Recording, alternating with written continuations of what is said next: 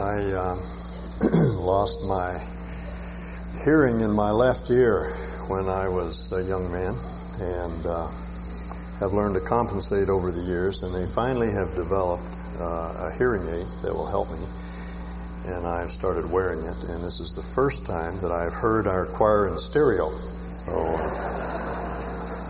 it was great. I ran into a friend on the street the other day who said, I heard you've retired. And I said, no. No, I've actually moved into another ministry and I'm probably as busy, if not busier than I was before. And he said, well, do you know what it means to retire? And I said, no, tell me. And he said, well, that means you get a new set of tires and you can go faster and further than you ever went before. So there may be some truth in that. Would you take your Bibles and turn to the second chapter of the book of Ephesians? And we want to continue Paul's before and after uh, view of our life with God. In the opening verses, verses 1 through 10, he talks about what it means for us individually, what our life was like before Christ and after he came into our life, and now he is continuing that argument, that before and after picture, but applying it to us corporately as a church. Now, as I was looking at this text this past week and thinking about the terminology and the way Paul develops his argument, I realized that for many people uh, in this congregation, uh, Paul's argument would be almost unintelligible even after I taught on it, because uh, that's not unusual. But I mean, the, uh, the the thing about this text is that it, presupposes an enormous amount of understanding of the Old Testament, particularly what I think of as the integrating core of the Old Testament. Most of us look at the older part of the Bible in terms of a series of stories, somewhat like the stories that have grown up around American history. You know, George Washington throwing a dollar across the Rappahannock or whatever the river was that he threw it across. And they seem to have, at least in our mind, no relationship to the center core of historical thinking. And that's true of the Old Testament. What is the hard core, the integrating core around which all of these stories gather? And uh, that's something that we don't talk about much.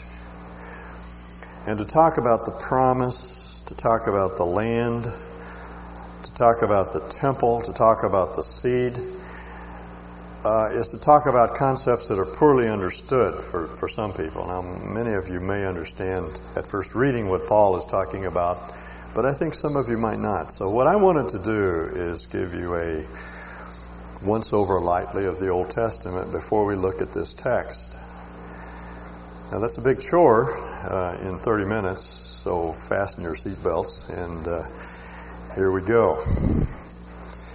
You have to start in the beginning, which is the book of Genesis. Uh, Genesis is well named. The Hebrews called it Bereshit in the beginning. They just took the first three words. Actually, it's one word in Hebrew, but first three words in our English text, and that became the name of the title. Our our word Genesis is, is taken from the Greek translations of the Old Testament, but basically they mean the same thing. Uh, this is the these are the origins. These are the beginnings. This is the seed plot from which everything springs. And seed plot is a good term because it's exactly what we're talking about. The integrating core, the center of all of the Old Testament, and in the New Testament for that matter, is this notion of the seed. Now, Genesis 1 starts with the story of creation, and I wouldn't argue 30 seconds with anyone over when it happened, whether we're talking about a recent earth or an ancient, or, ancient earth, because to do so is to miss the point of the story. If you had lived in the pre-Genesis world, you would understand what a bombshell this, this the, the story of creation is, because the ancient world looked upon everything, all the forces of nature as malevolent. It was a scary world in which to live.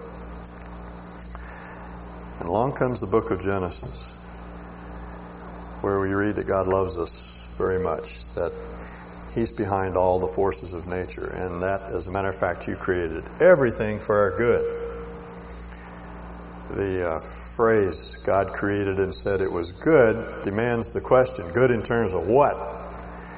Good in terms of us. he did everything for our sake. He demonstrates that chronologically in chapter 1 and logically in chapter 2. In chapter 2, he creates a garden and he places man in the garden. Now, if you read it carefully, the text says he planted a garden in Eden. Eden is not some little spot in the ancient Near East. Eden is the universe, I believe. The garden was in Eden. The garden was the special place that God made for this first woman, this first man.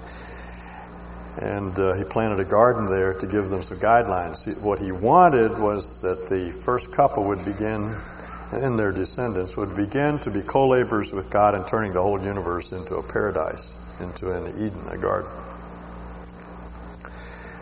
But as you know, the whole thing went awry. The uh, snake entered the garden, seduced the heart of the woman away, seduced the man away, and the whole race fell.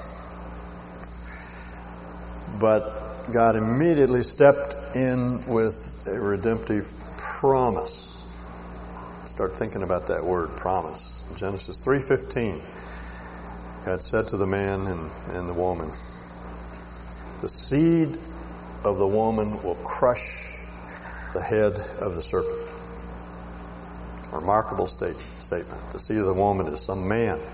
Poorly understood in the Old Testament uh, because the uh, because seed in Hebrew, as in English, can be collective as well as individual. It could be talking about a, a number of descendants, or it could be talking about one. So in the beginning, it's not quite clear, but there's this understanding that some descendant of the woman will someday come who will stamp on the head of the serpent. He will once for all deal with, uh, with the forces, the spiritual forces in the world that create so much heartache and heartbreak for us, that cause our marriages to fall apart, that cause our bodies to deteriorate, that uh, cause our relationships to uh, disintegrate. Someday some man's going to come along to set things right. That's the idea. That's what theologians call the proto-evangel, the first giving of the good news. That's good news. Someday your prince will come. Now Eve uh, thought it was her son. You know, all all young mothers think that uh, their their sons or their daughters are the ones that are going to set everything right. And uh, she named her son Cain. Cain. The word uh, Hebrew word means acquire. I've acquired the man, she says. That is the man that's promised, who's going to set everything right. But he turned out to be a little brat. Uh, he, he, he just was not the Savior. That became very clear almost within the first year of his life. And so she named her second son Abel, which means breath, lightweight. As my mother used to say, breath and breeches, no substance she learned her lesson, as all parents learn, that there's something wrong with our children. And as you know, uh, as the uh, things got worse, Cain uh, killed his brother, which means he slaughtered a fourth of the human race. You were appalled at what these mad bombers did in Oklahoma City. hundreds of people that were killed or maimed. But you have to realize what Cain did. He killed a fourth of the human stock when he killed his brother. It's a mass murder in that sense.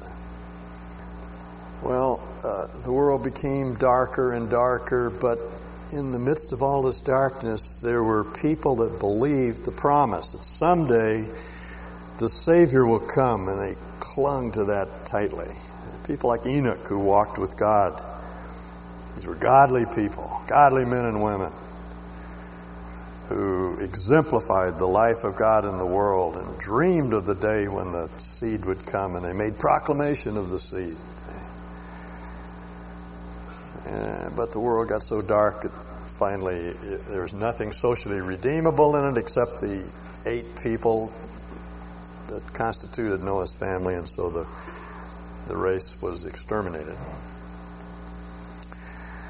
And when Noah came out of the ark, God said, one of your sons is going to carry the, the promise forward. He, he is from his loins that the seed will spring. His name was Shem. So now we know that the Savior will not only come through the human race, He's not going to be an angel, He's not going to be an alien from outer space, He's going to be a member of the human race, He's going to be a Semite. one third, uh, the line will come from one third of the human race. It could be an Assyrian or a Babylonian or an Arab or a Jew.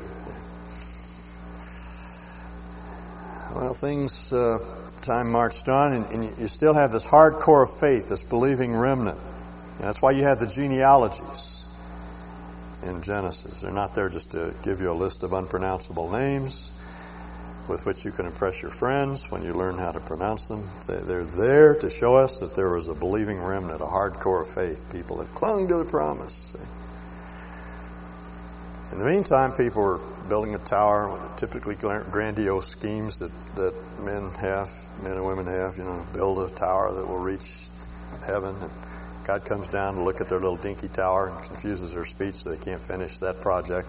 But God is at work on His project, and that's where you have the genealogy in chapter 11, this line of godly people that kept saying, one day the Savior's coming, one day the Savior's coming. Keep your eyes on what God is doing in the world while the rest of the world was falling apart at the seams.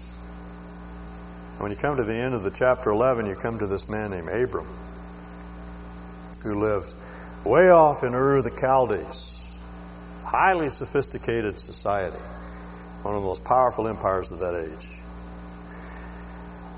And uh, you have to understand, Abram was not a Baptist.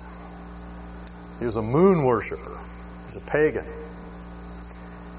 But there was something in his heart. He was searching for God, and God pre-evangelized him brought him into the land of Canaan, said to him, Abram, I'm going to bless you.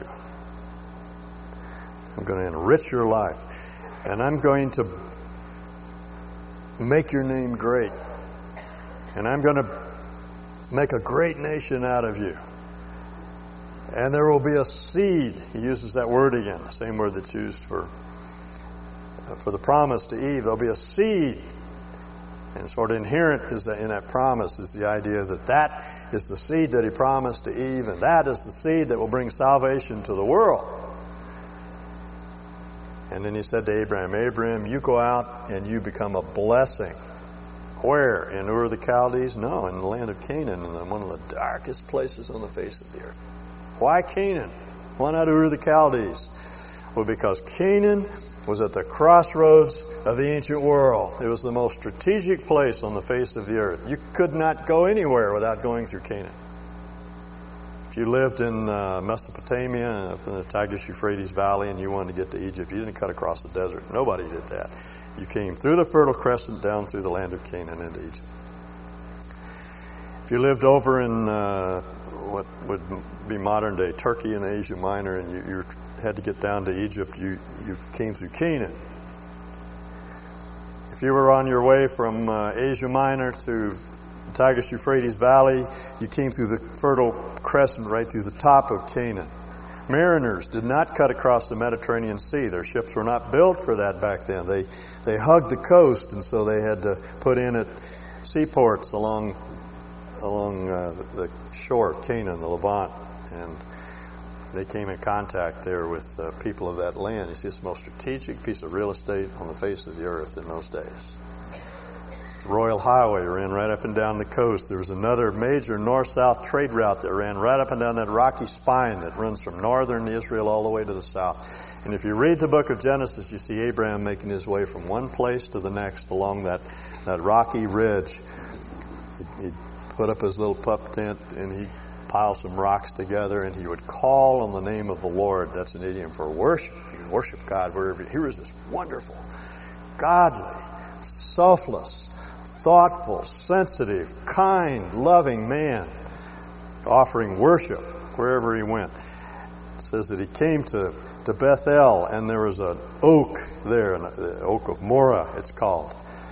You know why that's significant? It's because the Canaanites worshiped under those oaks. They were they were Baal sites. That's where they built their little Baal altars. And that's where the Baal priests hung out with their cone-shaped hats and their saffron robes. And, and that's where they worshiped. And, and Abraham just built his little altar right there under the oak of Moreh, and he worshiped God right in the face of, of, of Canaanite paganism, Baal, Baalism.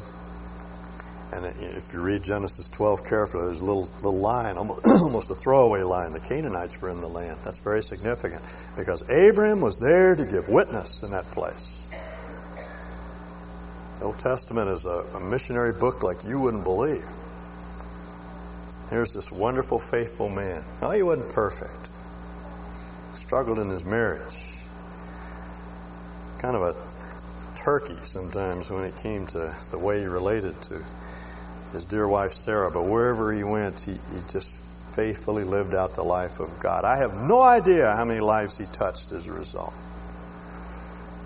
But later, God said, I, am going to cut this covenant with you. That's the idiom that, that, that's always used. You cut a covenant in ancient days. And the reason is because the way they made covenants is that they would cut animals in half, goats and pigs and pit, not pigs, but pigeons and, and other animals, and they would separate the animals and then they would walk between them as a sign that they were making a contract. That's, that was a standard contract in those days. But in the case of Abraham, God put Abraham to sleep. Put him in a coma, literally. Lean him up against a tree and put him to sleep, and God passed through the pieces of the animals all by himself. Theologians say salvation is monergistic. That is, it is the work of God alone. Adam, Abraham had nothing to do with it. Nothing whatever. In other words, God's saying, I'm going to be faithful to my covenant no matter what. Abraham, I'm going to use you to enrich the entire world. And then he gave him the, the rite of circumcision as a sign, as a symbol of the covenant, this covenantal relationship. Keep in mind the promise. I'm going to bless the world through Abraham. So now we know, first it's the human race. Then it's narrowed down to the Semites, and now we know it's Abraham out of all the same Semites and his seed. Isaac is his son, and promise is handed on to Isaac. And then Jacob was Isaac's son, and, and the promise was handed on to Jacob, and Jacob was renamed Israel, remember? And now we know it's the Israelites that will carry the seed. And then in the, in the next to the last chapter of Genesis, Jacob is talking to his sons, blessing his sons before he passed on. And he said to one of his, he had 12 sons and one daughter, and he says to his son, uh, Judah, he says, the scepter will not depart from your tribe until Shiloh comes. Nobody knows exactly what that word means except there, there is an old, old, old Semitic term Shilu, that means the one who sets every, someone who sets everything right. So here's the man. The man that was promised to Adam. It was promised to, to Noah. It was promised to Shem. It was promised to Abraham, to Isaac, to Jacob. And then we know now it's going to come, he's going to come through the tribe of Judah. So at the end of Genesis, uh, uh, Judah and his tribe and all the Israelites are in Egypt. They're, there protected by God, and the book of Exodus begins with the Exodus. God does something that's never been done before in history. No analogy for it anywhere in history, either before or after. Taking an entire nation out of one nation and building another nation. And they're brought out into the Sinai and they're brought down to Mount Sinai and they're given the law. Now I want to tell you up front that no one was ever brought into relationship with God by keeping the law. That was not the purpose of the law. In Exodus 19, which, uh, the law, the Ten Commandments are in Exodus 20. In the chapter that precedes it, chapter 19, you have what I call Moses' eagle wing speech. Actually, God is the one who speaks through Moses and he says, I bore you up on eagle's wings. It's a wonderful picture of grace. There's this mother eagle, you know, with little eaglets on her, on her back, you know, she's, it's the way eagles, mother eagles teach little eagles to fly. They kick them out of the nest. And the little eagles start flapping like crazy and, you know, they're about to auger in and the mother swoops up under and picks them up and shakes them off, gives them another try and they flap and then she picks them up. It's a wonderful picture of God's grace says you're like little eaglets, learning how to fly in the desert, taking a lot of tumbles. And he says, what I want of you is to be a holy nation, a nation of priests. In other words, people who will stand between God and the human race. That's what a priest does. They, they share God with the people and they represent people, uh, the people to God. And, and God said, I want this whole nation to be a nation of priests and I want it to be a holy nation. That's why the law was given so that they would be distinct and unique and different. They would live out the life of God in the world. They would be thoughtful, kind, generous, loving, gracious, courageous, morally tough people in the face of all the awful stuff that was going on around them. That's why the law was given, you see, not to save, but as a result of being in covenant relationship with God and living out that, that life before the world. That's what Sinai is all about. And then they went into the land. Joshua is all about the uh, conquest of the land. So now you have, you have a godly people living in the land. The, the book of Deuteronomy is a series of sermons that Moses gave to prepare Israel for the land. And he told them a number of things. You're going to run into people in the land who do not know God. They are pagan people and I want you to be a holy people in their midst. And secondly, I, I, want to tell you someday you're going to have a king. And this is the kind of king you're going to have. It's a king that I choose, not the people's choice. It's a king that I'm going to choose. And he will be someone who's subject to the law. He'll sit under the word. See, the kings in those days were the law, but not this king. He, he would be subject to God. And uh, he's not to multiply horses, and he's not to multiply uh, wives. He's not to aggrandize himself as the kings of, of, of that uh, of that era did. He's to be a humble man. That's the point. And then there was a third thing that Moses did in, in the book of Deuteronomy. He told them someday you're going to have one place to worship. Don't, I want you to worship in all these other high places. You have one place to worship. So he prepared them to be a holy people with a king worshiping in, in one place at a central sanctuary. So then Joshua is the story of the conquest of the land. So now they have the land back and there are holy people living in the land. And then you have the book of Judges, which is the story, you know, this incredible debacle where everything just begins to fall apart. And the answer, according to the book of Judges, is that there's no king. There's no king. See, there's no one to exemplify, to encourage, to uh, exemplify righteousness and to encourage people toward righteousness. There's no king. No king in Israel. Every man does what's right in his own eyes. So then you have the book of First Samuel, this wonderful woman Hannah who had more insight than almost anybody else of that time, and and she sings her song in First Samuel two. It's largely overlooked. You must go back and read that song because what she says is that God's going to raise up a king, and he's going to be a humble man. God raises up the humble and he puts down the proud, she says. Amazing insight into the king that God was going to going to provide. And of course you have the first effort, which was Saul, who was an utterly fleshly man, who was the people's choice. He was not God's choice. He's an experiment in, in utter failure. And then, then David comes along. Man after God's own heart, a humble man. Rode on a donkey. All the other kings of that age, uh, they rode in chariots drawn by stallions. David rode around on a little mule with his feet dragging the ground. It's like, like President Clinton driving a Volkswagen. Humble man. Man after God's own heart. Oh, he had his problems. Eaten by lust as well as the love of God, but, but he, he had a great heart for God. He stands as the exemplary king. You read Chronicles, for example. He's the king par excellence. Best example of what a king, king ought to be.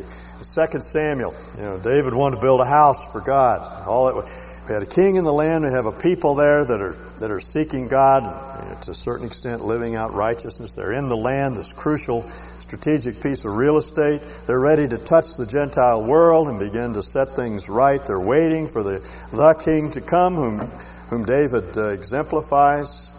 And David says, the only thing lacking is a house. We got to build a house for God. One place to worship. And David started amassing materials and money, millions of dollars that went into that project that he laid aside, the materials to build it, and he was all ready to go. And God said, David, I don't want to build, I don't want you to build a house for me. It's not your job. You, you're, you were a, a fighting man. Your job was to, was to deal with the nations that, that, that persisted in Canaan and the, specifically the Philistines. Uh, your call was to be a warrior. Solomon's the man of peace. He's going to build me a house. But David, let me tell you, I don't want you to build me a house. I'm going to build you a house. And God is playing on, on words. He's talking about David's dynasty. And he says, David, do you remember how I took you from the, from the fold when you were just a little shepherd boy? And I, I made a king out of you.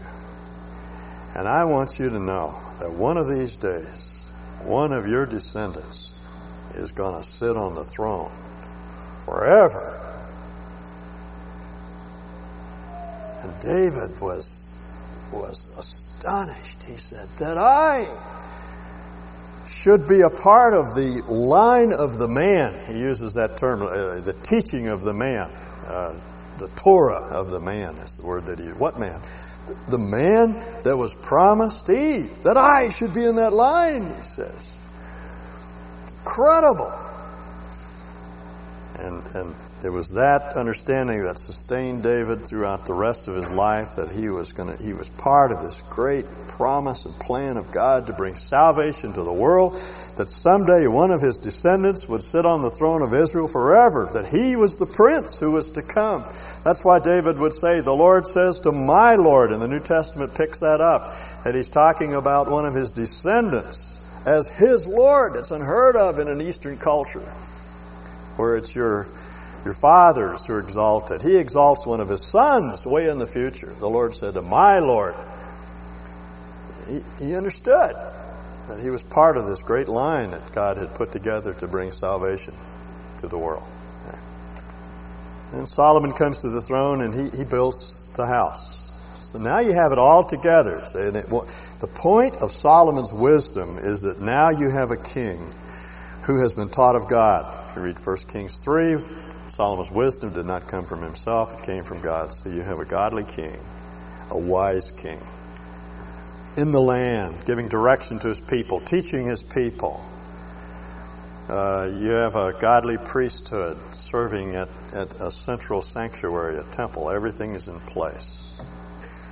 You know, there's an ancient Jewish tradition that the Queen of Sheba, it says, 1 Kings 10, that she came to test Solomon with hard questions. She, she wasn't posing riddles. She was talking about the tough, hard questions of life. It says she came and told him everything that was in her heart. She wanted to know how to heal a hurting marriage. She wanted to know what to do with guilt.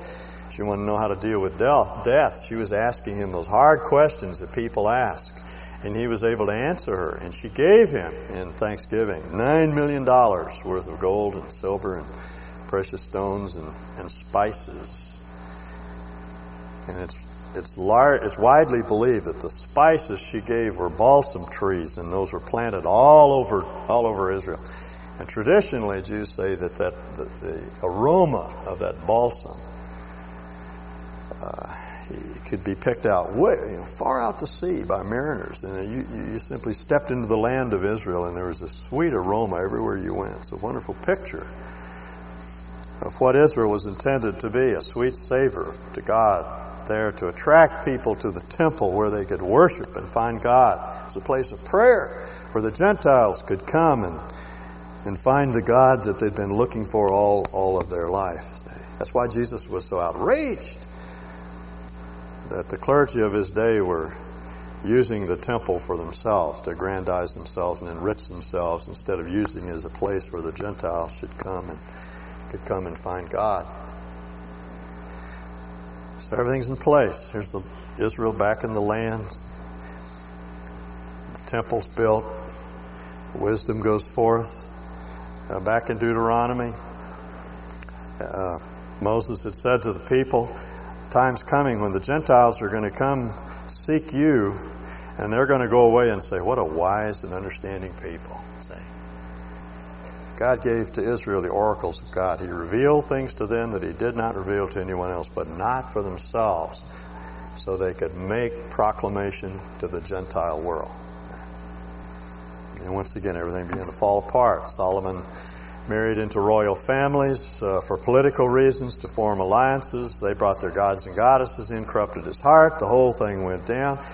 And within a period of hundred and something years, God had to take the nation into captivity and the temp- temple was destroyed. The Babylonians burned it to the ground, pried every stone apart, left it the place in rubble, deported all the priests, all the godly people. The only ones were left were the ones that the prophets described as the bad figs.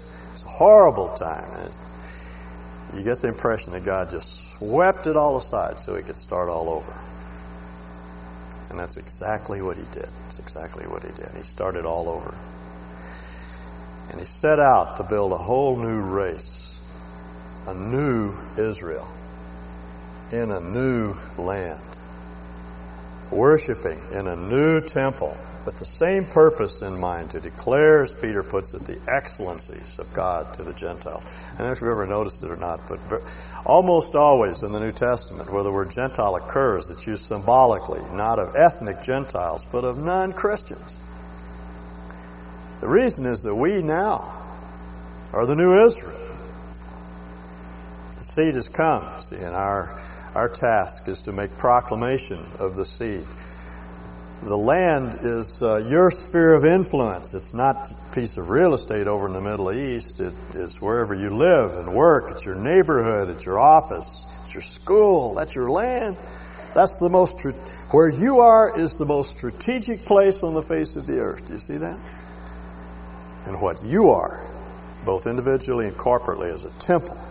Uh, let me read what, what, how Peter describes, uh, describes this new race. He says, you're a chosen people. That's the word that's used in the Old Testament for the Jews. A royal priesthood. Same word he, same term he uses in, in Exodus 19. A holy nation. Same term. A people belonging to God. Again, the same term that's used in, in Exodus 19 of Israel. It's God's treasure, His special possession that you may declare the praises of him who called you out of darkness into his wonderful light. That's what you're here for. It's what I'm here for. Not to make a pile of money, not to make a name our, for ourselves, but to declare the excellencies of God. See, we are that hardcore of faith now around which everything revolves. We're the believing remnant who have the responsibility of bringing the Gentile world, the non-Christian world, in. Draw them in. Draw them near to the heart of God. Now that's a lot of information to try to absorb in uh, 20 minutes. But now, with that in your back, in the back of your mind, I want to turn to Ephesians 2, verses 11 through 22. And I'm just going to read this and annotate it briefly, and let you draw your own conclusions. Now, in both verses 1 through 10 and 11 through 22, he's comparing and contrasting life before and after Christ. In verses 2, 1 through 10, he begins by saying, BC, before Christ, you were dead. Stone cold dead when you came out of the womb. But you've been made alive in Christ. Now in verses 11 through 22, he uses the same argument. Therefore, remember that formerly, verse 11, you were Gentiles. Verse 13, but now, in Christ Jesus, you who once were far off have been brought near through the blood of Christ. And let me read, uh, beginning with verse 11. Therefore, remember that formerly you who were Gentiles by birth, and called uncircumcised by those who call themselves the circumcision, that done in the body by the hands of men. See, that, that term, uncircumcised, became a pejorative term. The Jews, uh, unfortunately, uh, in, instead of using their privilege in order to make proclamation, used the what God gave to them to separate themselves from others. And before before we all get real pious and, and, and get down on the Jews, we, we do the same thing, quite frankly. Uh, and, and Paul is concerned about that, as he will tell us. But see, the, the Jews were saying, the goy, the goyim, the, the Gentiles, the, that the uncircumcised masses, these, these Philistines out there that they don't know God, they don't know any better, they're ignorant of the law, and, and they had separated themselves from the Gentiles around them. Remember, formerly, you who are Gentiles by birth and called uncircumcised by those who call themselves the circumcision, the circumcision, remember that at that time you were separate from Christ. Christ is the anglicized form of the Greek word for Messiah. Christos is the Greek word for Messiah. Mashiach is the Hebrew word for Messiah. Same word, same word. Christ is not a, not a name, it's a title. Messiah. You were separated from Messiah. We didn't have a Messiah as Gentiles. We didn't have a prince who was coming, a once and coming king. We didn't have any of that. Uh, the Egyptians in one of their uh, one of their uh, wisdom writings cry out for uh, some Egyptian sage cries out for the, a shepherd. Where is the shepherd that will lead us out of the messes we make for ourselves? Is the point that he's making. And Israel had our Messiah, you Gentiles. He said you, did, you didn't have one. You were excluded from citizenship in Israel. Israel had a most favored nation status in God's mind. You were excluded. You were aliens, outsiders foreigners to the covenants of the promise. They had the promises that they handed on. We didn't have any promises. Without hope and without God in the world, it doesn't mean that uh, the Gentiles of that age were atheists. There were very few atheists in the ancient world. He means what Paul, what he says, uh, what he means in another place when he says you, you were enslaved to non-gods, that is things that are not gods, idols. They had their gods, but they didn't know the, the living and, and true God. They had no hope. And only death to look forward to and no hope of a resurrection and no hope of empowerment in between birth and death. Hopeless without God.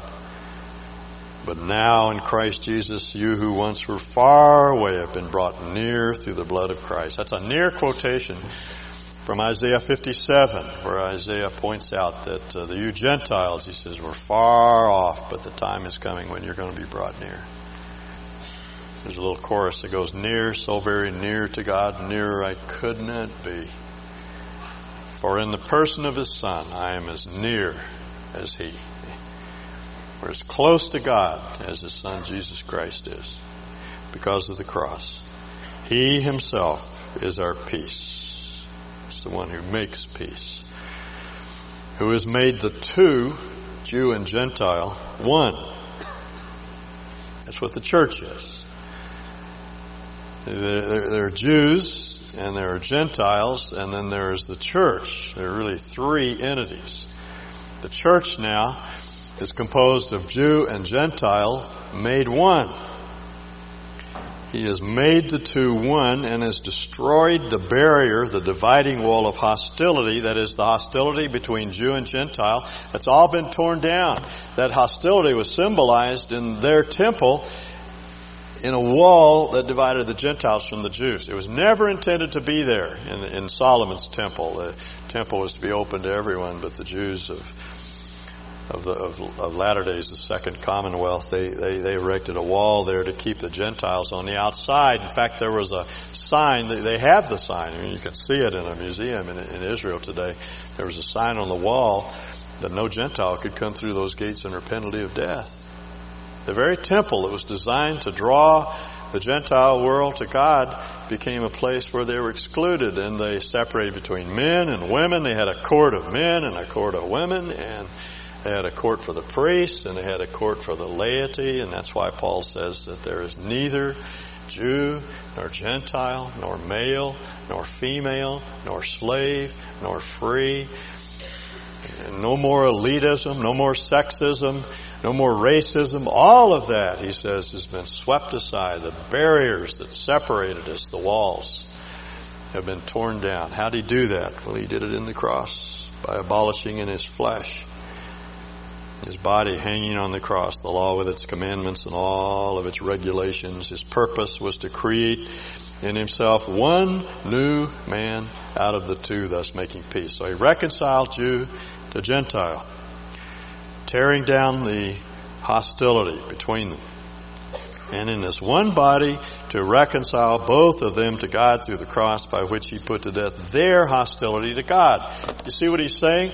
Here, Jew and Gentile, the two most disparate groups in the whole world, they couldn't get along with each other. They couldn't stand each other. And they, they were hostile toward each other. God put the two together, Jew and Gentile, and then here is the human race, and here is God, and here is another dividing wall, and He put that new man that He created into a uh, reconciled state with God. So that this one body, which is the church, is now as near to God as Jesus Christ is. And then he came and preached peace to you who are far away and peace to those who are near. There's, there's our word far away, Gentiles, near, Jews. The preaching here is through the apostles. Jesus preached through the apostles, announcing peace. For through him we both, Jew and Gentile, have access to the Father by one Spirit. You see now how it begins to, to fit together once you, once you understand the background? Consequently, he says, you Gentiles are no longer foreigners, that is, uh, people without a, without a country, and aliens, but fellow citizens with God's people. It's the word for saints, which is the Old Testament word for Israel and God's people, which is translated in the New Testament into the church. We are the saints today, not because we are saintly, but because we have been sanctified by the cross and we are members of God's house. One of the difficulties in this passage is that he, he mixes metaphors. Paul is, does that a lot. He switches metaphors on us right in the middle of the stream. He's talking to, I did too, as a matter of fact, right then, I just realized. Uh, he, he, he's talking about, he's using a political metaphor of statehood and he switches to an architectural metaphor. He says, oh, you're, you're, you're Israelites. Cheer up, you Gentiles. God's made you very kosher. See? You're, part of the people of God. You're part of this line that carried the seed. Uh, Paul will go so far as to say in Galatians 3, you are the seed of Abraham. You're part of that promise that was given to Abraham spiritually. Ethnically, you may be a Gentile, but spiritually, you're a Jew because you've been joined to that, that seed and you can have the same attitude that David had toward that, that promise. And then he, he, he switches over here to an architectural symbol and says, oh yeah, you're also a house. And, and, and Jesus is the cornerstone. The cornerstone was the first stone to go down. It, it established the lie of the building, see, the direction that it went. And then the apostles and prophets came along and laid the foundation. And as Paul will say in another place, there's really only one foundation that can be laid, and that's Christ Jesus. They came and they preached Christ. And you all, as living stones, are being built into this house to produce what? A holy temple. a place where worship goes on night and day, not just Sunday morning, but throughout the week, wherever you find yourself. So here's Israel in the land, worshiping in their temple, drawing all Gentile nations to that place where they can find God. And here we are, the new Israel, in our land, which is your sphere of influence wherever you find yourself. Part of that state through which God intended to touch the entire world. And you are that temple that God is building that is there in order to make the living God known to the rest of the world. You notice how he puts it? In him, the whole building is joined together and rises to become a holy temple. And in him, you Gentiles too are being built together to become a dwelling in which God lives by his Spirit.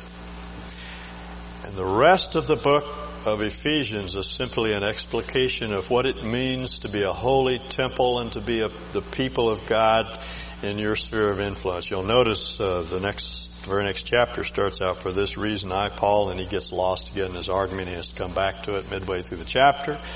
And he says, for this reason I pray for you. I pray for you, he says, that Christ will dwell deep down in your hearts and that you'll know all the dimensions of the love of God and that you will be filled with the fullness of God, which he then spells out in terms of, of, of a number of specifics to live a life worthy of the calling you've received, being completely humble and gentle, patient, bearing with one another, making every effort to keep the unity of the Spirit so, but he's talking about character, the character of God, which coincides with our calling, which goes back to our purpose, which is to make the living God known.